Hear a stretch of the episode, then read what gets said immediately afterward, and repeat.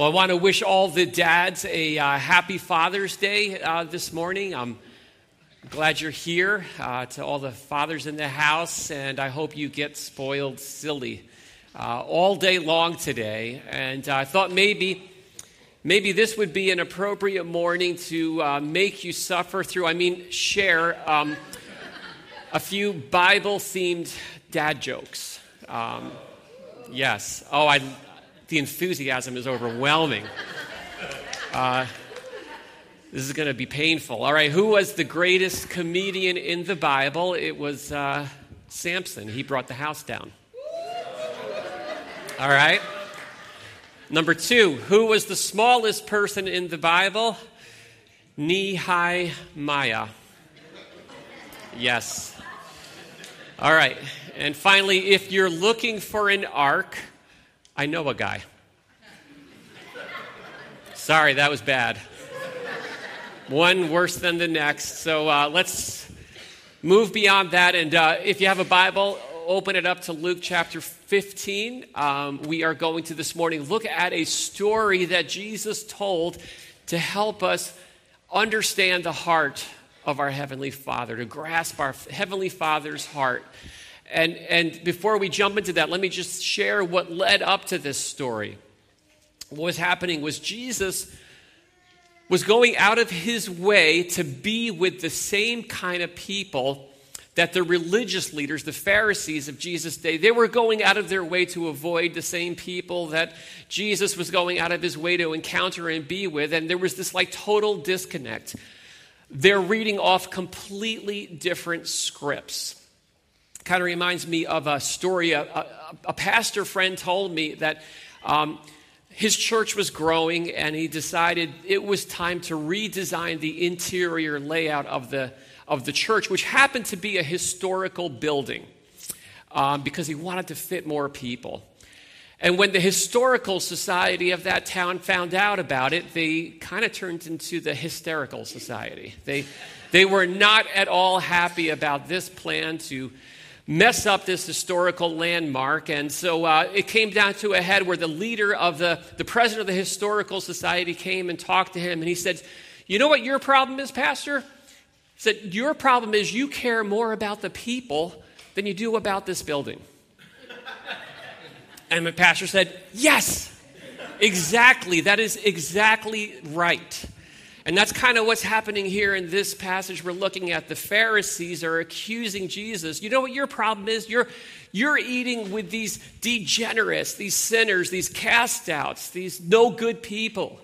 And Jesus says, Yes, that's exactly what I'm doing.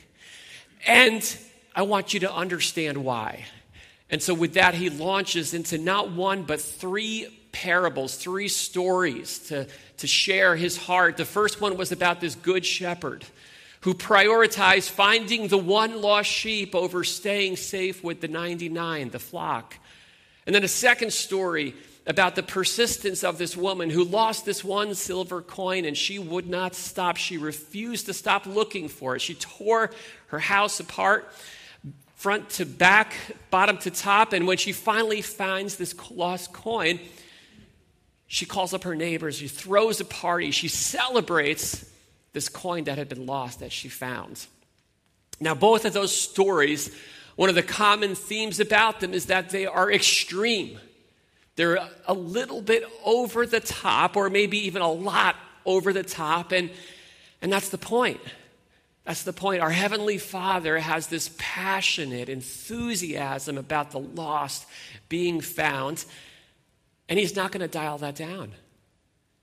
And if we don't get that, we aren't going to get him. We aren't going to get Jesus because that's everything that he was about. And so, and so Jesus shares this last story. This one is about a lost boy. A boy who disowned his father, who, who walked away, went away, and blew it big time. And it's about how the father responds when his child comes back home. And this one highlights the depths of the father's love for his lost children. It shows how our Heavenly Father responds when anyone comes back home to him.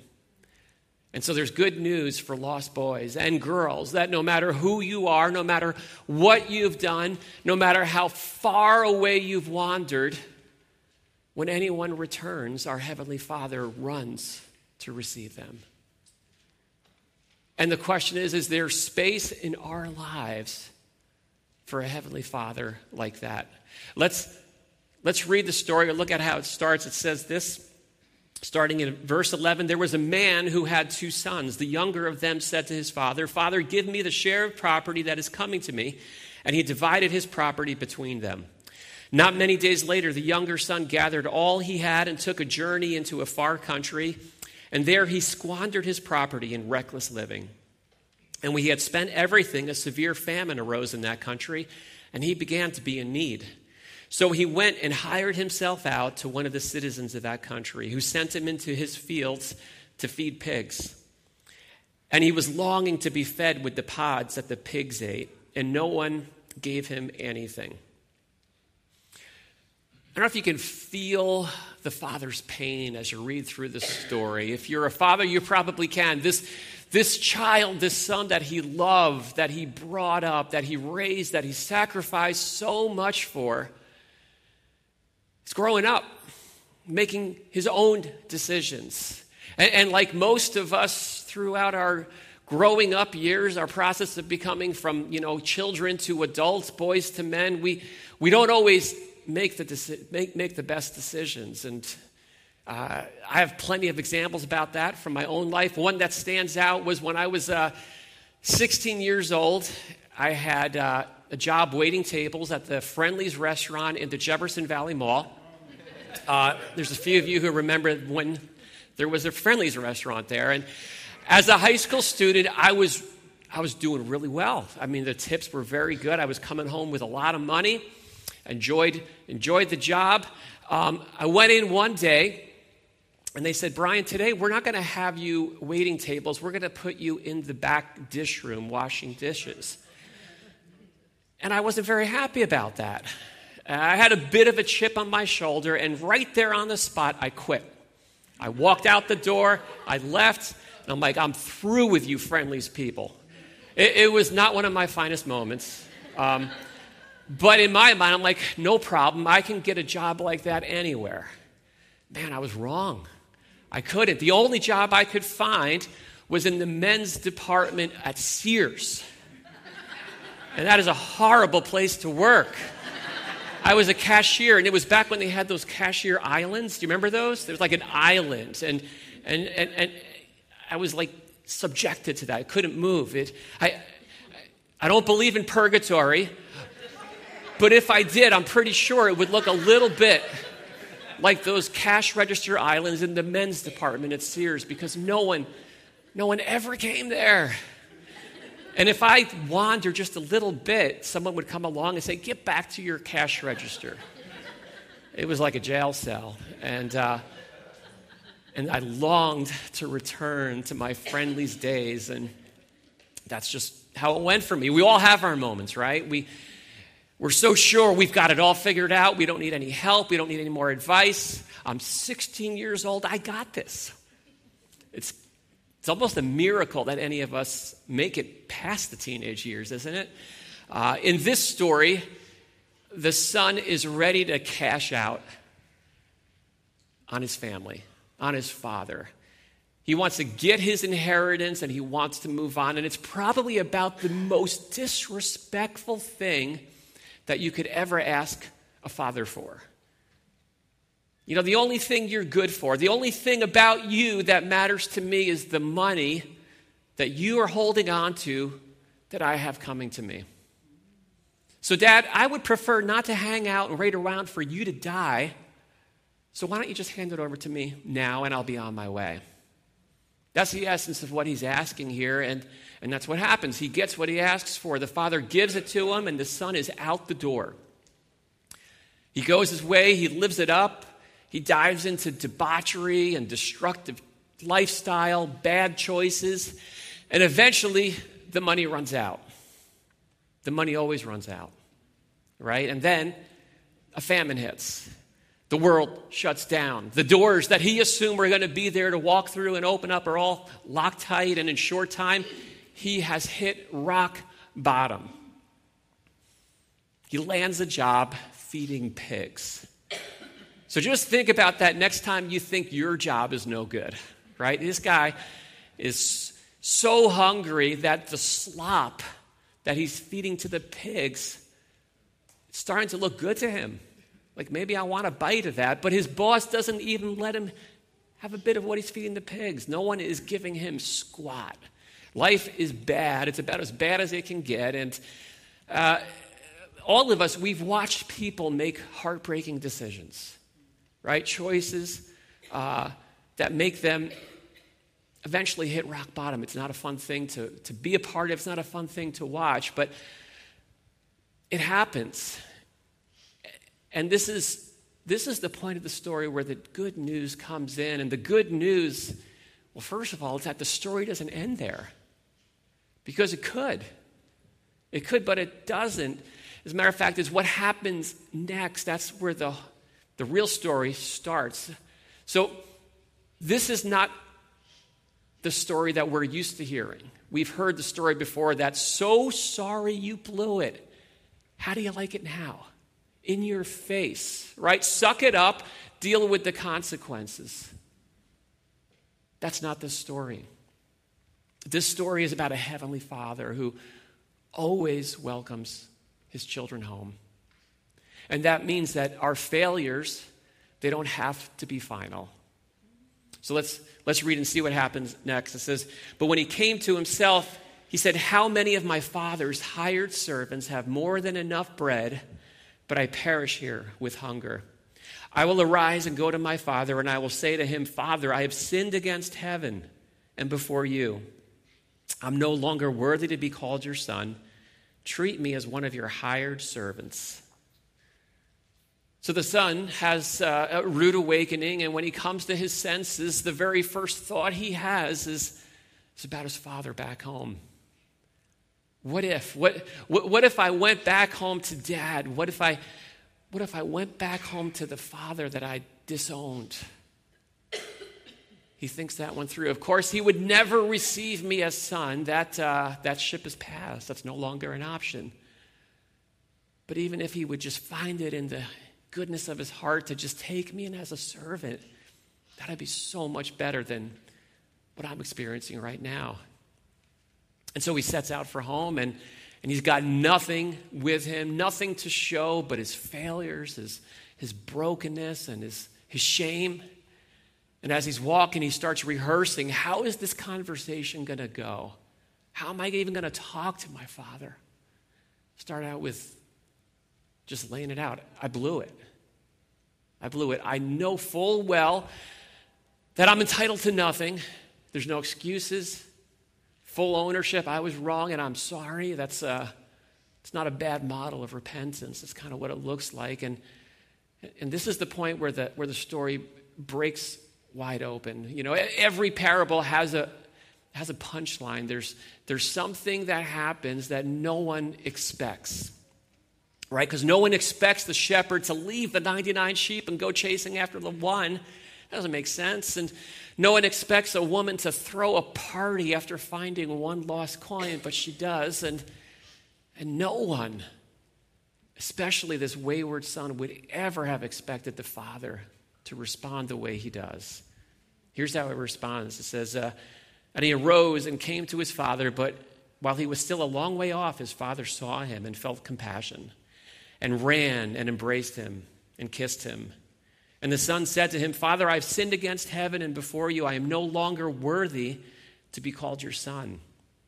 But the father said to his servants, Bring quickly the best robe, put it on him, and put a ring on his hand and shoes on his feet, and bring the fattened calf and kill it. Let us eat and celebrate, for this my son was dead and is alive again. He was lost and is found. And they began to celebrate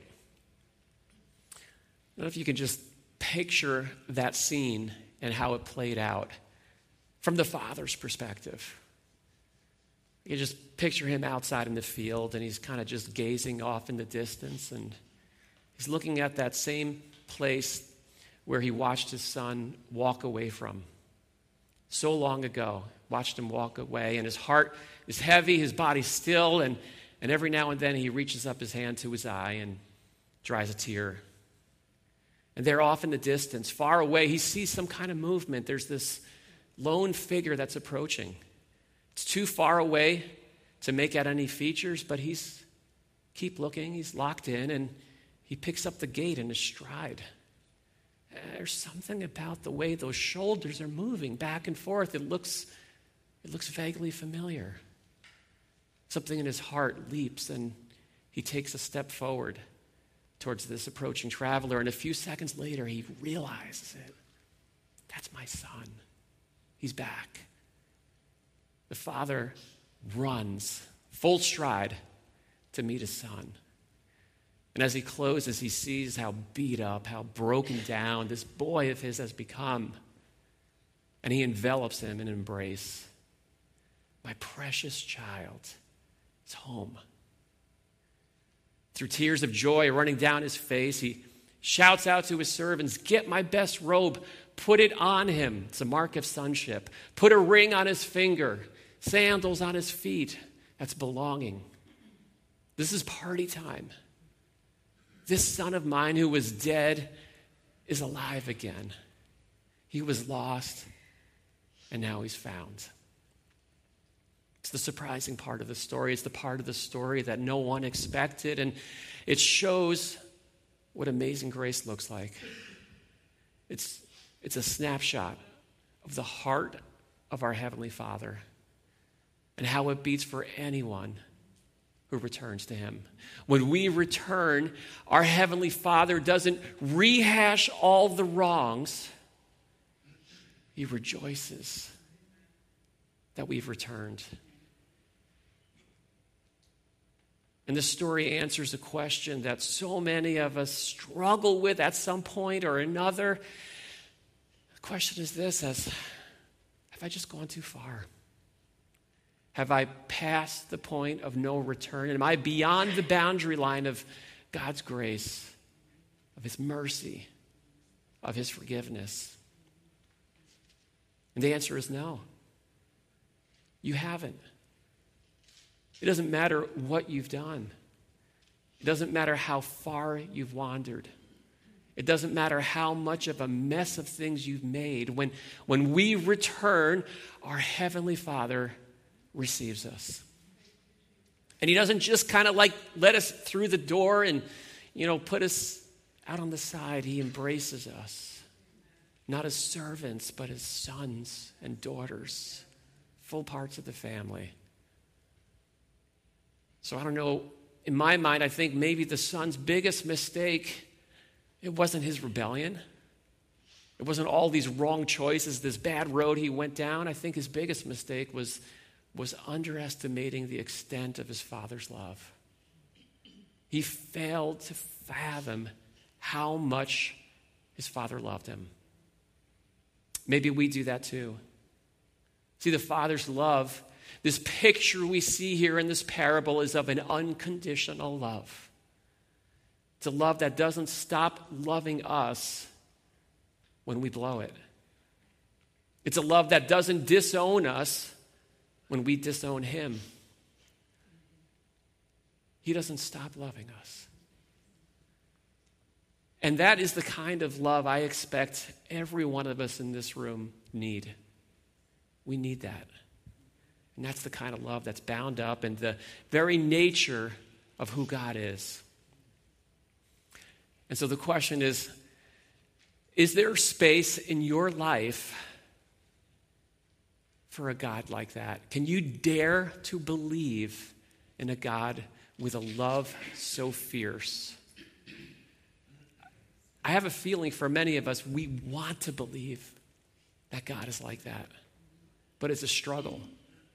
It, it almost sounds too good to be true. No, it couldn't be.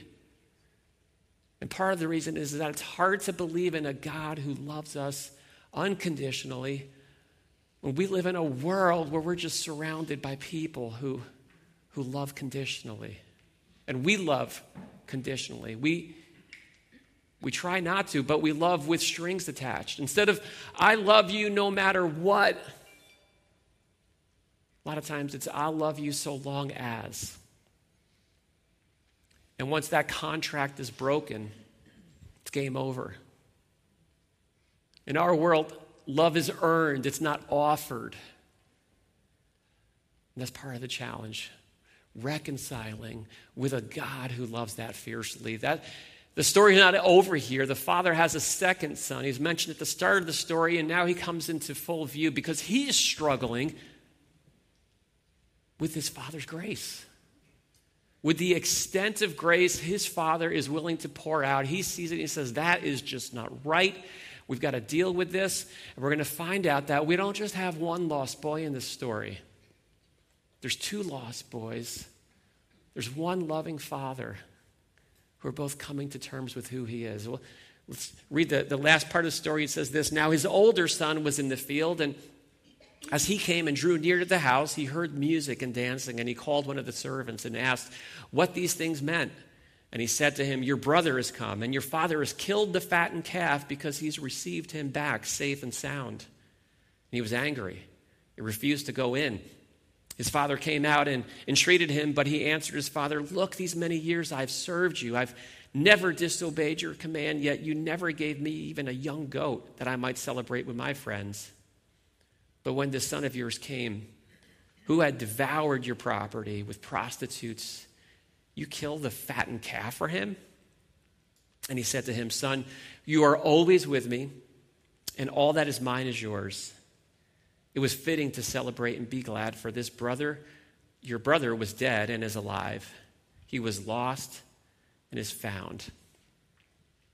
This other son is struggling. He, he, he, he's, he, he can't share in his father's joy. The father is rejoicing, he's celebrating, and the son is on the outside. He can't get in on it because, in his mind, his brother blew it, and he didn't.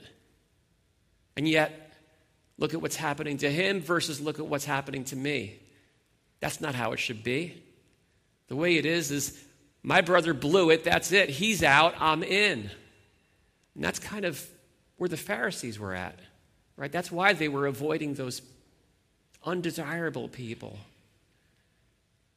And the father in this story graciously reaches out to, to not just one son, but to both sons, listening and patiently sharing his heart.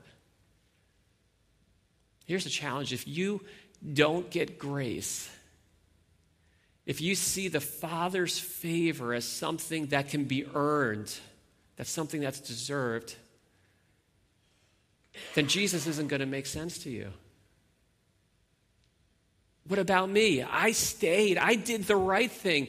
I kept the rules. Where's, where's, part, where's, where's my party?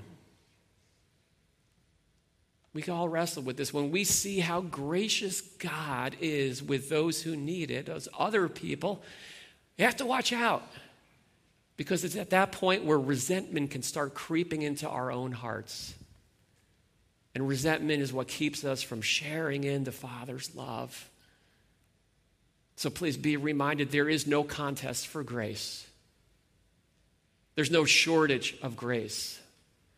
All of us need it and all the grace that we need, our Heavenly Father has and is willing and ready to pour it out. The moment we make it about who deserves it more, we lose it. It slips through our fingers. Because here's the thing it's not about how good we've been, and it's not about how bad they've blown it. It's about our Heavenly Father. That's what it's about, and His amazing grace. Nothing more, nothing less. He wants our hearts to beat with His, He wants us to join Him in His celebration. Don't turn those who are far away from Him away. Turn to them, love them the same way that He does. Receive His grace, and all the grace that you need is found in Him. And and then reflect that grace. Learn how to love others the way that our Heavenly Father loves each one of us. And to do that, that leads us from, from this story about a father and a son to, to another story about a father and a son. This story happened on a hill called Calvary.